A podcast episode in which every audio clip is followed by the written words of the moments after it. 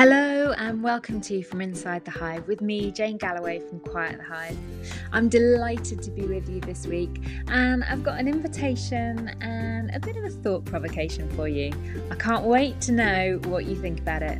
Do reach out and get in touch. I always love to hear what you think about the episodes.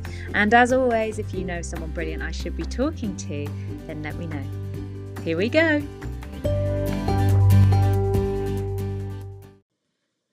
Hello, hello. How are you?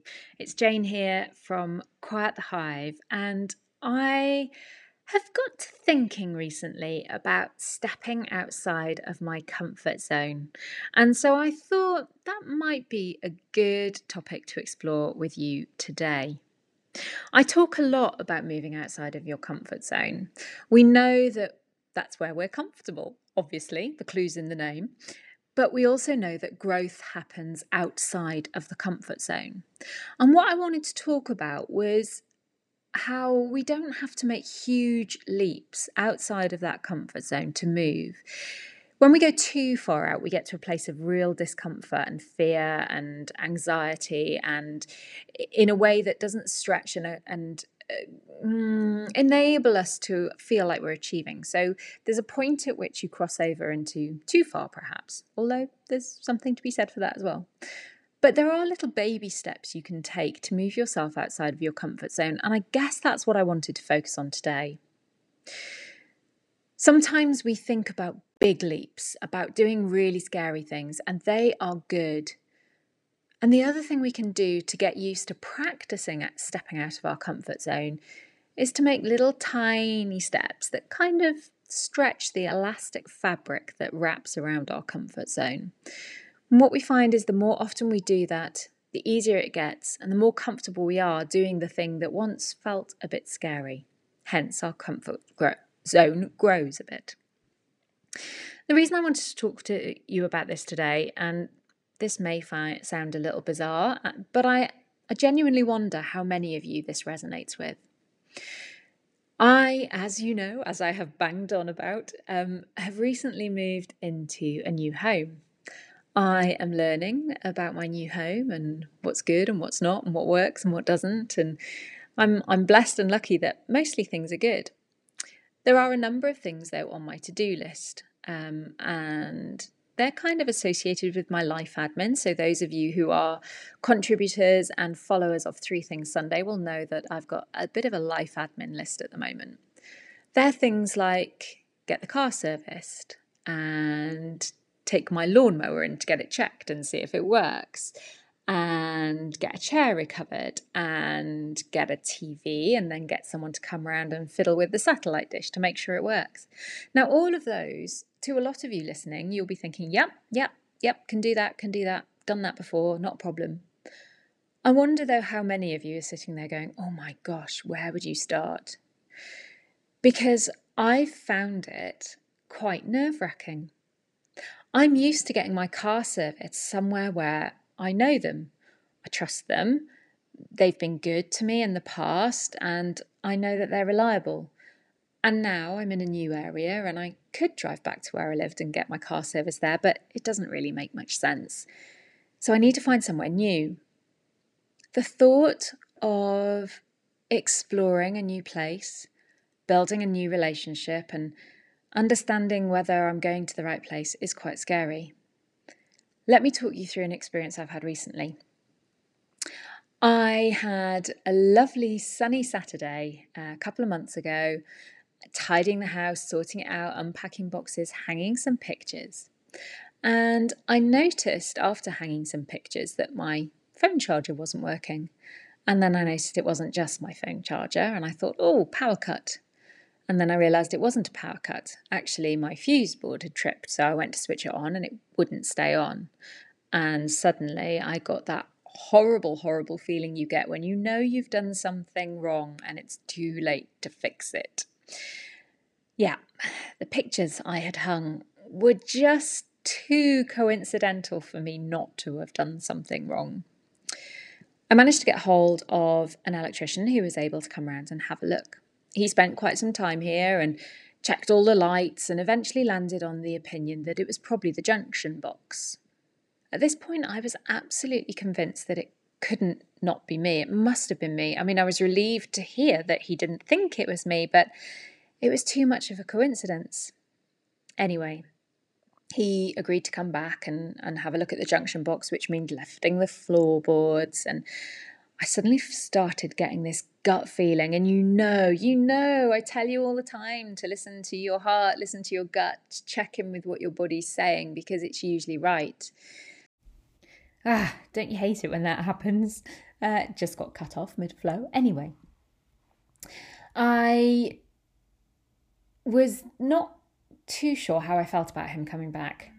And I got someone around for a second opinion, and they thought they, well, they knew they couldn't attend to me for a, a few months. So they said, if you're gonna, if he was happy to do it, then go with him. I still wasn't sure. Anyway, I rebooked him, and he didn't show up and he didn't tell me he wasn't coming and when i chased him he said oh sorry late on another job um, i'll be i'll be round later you're my priority and he still didn't come and he still didn't get in touch. So i said look it's too late now into the evening so can we reorganize? And he said yes yes i'm free tomorrow or on sunday.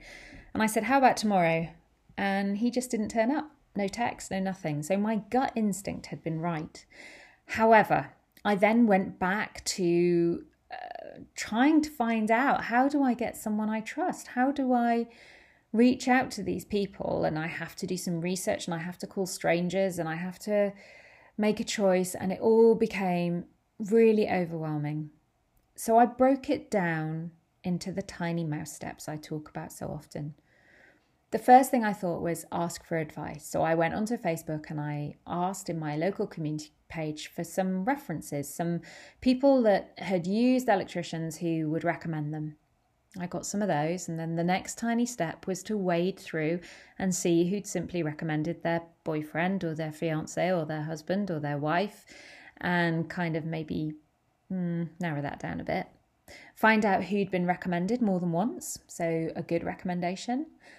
And there was someone who'd been recommended who then responded and said, Thanks for recommending me. I really appreciate it. And I thought, I have a good feeling about that person. The next small step was to research that person on the internet, and his reviews came back good. Anyway, long story short, I rang him. I avoided using email, which is what I wanted to do, was just to send an email and not talk. But I rang him and he rang back and he was very nice. And this evening I have lights that work again.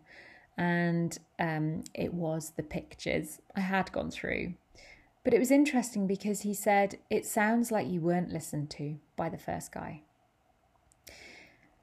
And I wasn't. And I think that's what made me nervous about reaching out again. I know it sounds silly, but it's those small things that can sometimes feel really scary the reaching out, the doing the research, the doing something on your own that you might normally do in company. I know that for some people, the thought of, for example, going to the movies alone feels scary, or eating out alone feels scary. Those things don't bother me so much. But the thought of having to ring someone and ask for advice really sometimes I find terrifying. I know that's strange, but I'm sure it must resonate with some of you. I've had a couple of phone calls recently um, for the Amazing Women Leaders program, actually, with people who've said, I'm so glad I spoke to you because I was just so nervous and now I feel great. And it's funny, isn't it? How sometimes when we take that small step out of our comfort zone, it can lead to big rewards. So, anyway, I just really wanted to get you thinking about how stepping out of your comfort zone doesn't have to be a massive leap, it can be a tiny little mouse step. I wonder what you might do in the next day or two that could push you slightly out of your comfort zone. Is there something on your to do list that you're not doing because you feel scared about it? I'd love for you to give it a go and let me know how you get on. Maybe you'll give me the inspiration I need because I still haven't booked my car for a service. That will be on my to do list. I do, however, have a really good electrician. So if you're in Surrey and you need someone, let me know because I can recommend Howard Moran, that's for sure. Anyway, just a short one this week, but something to think about. Stepping out of your comfort zone can lead to wonderful results. Saying yes to opportunities that you feel slightly nervous about. Are you good enough? Can you do it? It can lead to great things.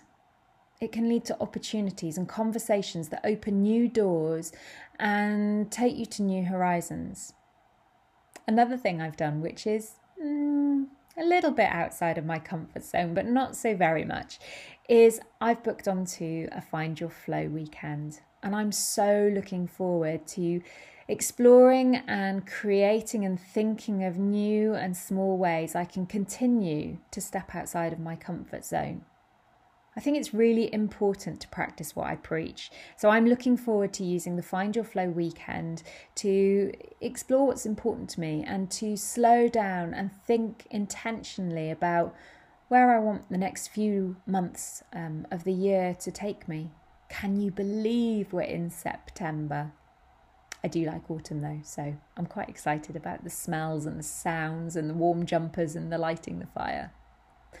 I'm going to leave you with the thought and the invitation to think about how you can step outside your comfort zone some point this week. It doesn't have to be huge, it can be tiny. But let me know how you got on, what you did, and how it felt. I'd love to know if it made you realize that actually that courage really is within you. Stay well, and I will speak to you next time.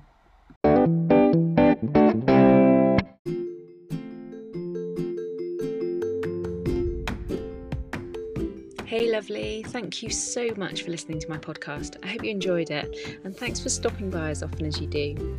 If you listen to the podcast, maybe you get my newsletter too. You don't? Well, if you don't get it, you can go to quietthehive.com and sign up now. But if you do get it, you'll have noticed how beautiful my newsletter is. I'm a little bit in love with it, I have to say, and it's all thanks to a great app I use called Flodesk. That's F L O D E S K.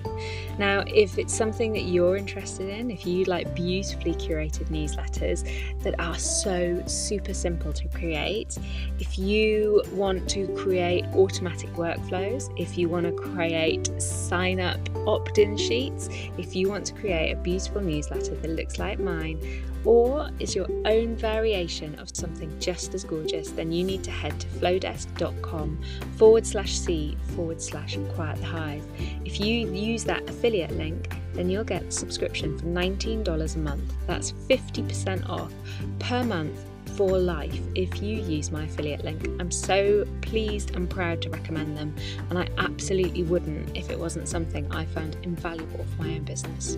So head to Flodesk, F L O desk.com forward slash C forward slash quiet the hive and make the most of that incredible deal at 50% off a month.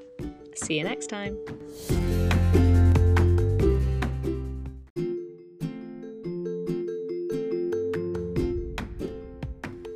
If you enjoyed this podcast from Inside the Hive by Quiet the Hive, then please leave us a five star rating or drop us any comments in the box below. We'd love to hear your thoughts. Any comments or ratings you give us all help other people who would benefit from the content to find us. Thanks so much.